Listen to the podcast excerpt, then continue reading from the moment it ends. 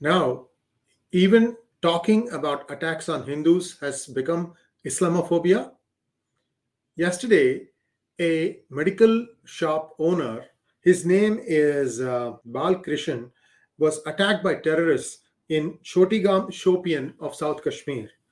Bullet injury in leg and hand. He has been rushed to Srinagar for medical attention. We don't know yet what is going to happen to him. Now, this is the fourth attack in the Kashmir Valley in the last 24 hours. So, what happened? Well, two things happened. Senior BJP leader Dr. Subramanian Swamy went up to Har Parbat and performed puja there on Navreh. This is the first time in 30 odd years that that temple puja has been performed. It's still not even the main temple, it was just one place there. And the chief of RSS was also in Srinagar to celebrate the new year.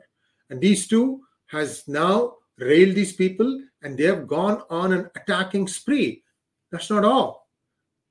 There are more things that happened in the last few days. Has WAPO, New York Times, Guardian, BBC, has any one of them covered even a single incident? I'm going to go on. I'm going to give you all the data today about what has been happening in just the last few days. Now, the next thing is there was a attack on Gorakhnath temple by a Muslim who is 29 years old. He's an IIT graduate in chemical engineering. The guy lands up at the temple with a machete, goes in, he's trying to go in, and tries to attack people, pilgrims who are in the temple. The security had to overwhelm him, and then he is now uh, been arrested. Two security. Another one is the recent violent attack on Hindus celebrating New Year in Rajasthan's Karauli district, Karauli city, I should say. 46 were arrested and 7 taken for questioning.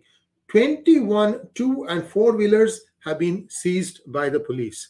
All this for what? All unprovoked events. Because the Kashmir Files is holding the mirror to their face about what they did. And even that, this movie is doing so well, nothing is being written about. Nothing is being mentioned by the Liberati media.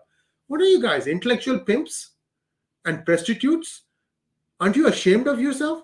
Can't you call news both ways? What is wrong in reporting what happened? This has become disgusting. Disgusting, I'm telling you. Those of you who are paid subscribers for all these magazines, you are not even getting your paper's worth. You're just getting poisoned by the stuff that is coming out. And I don't know what these people eat. Clearly, it can't be food. Anyway, that's just my take. I don't know when this nonsense is going to stop.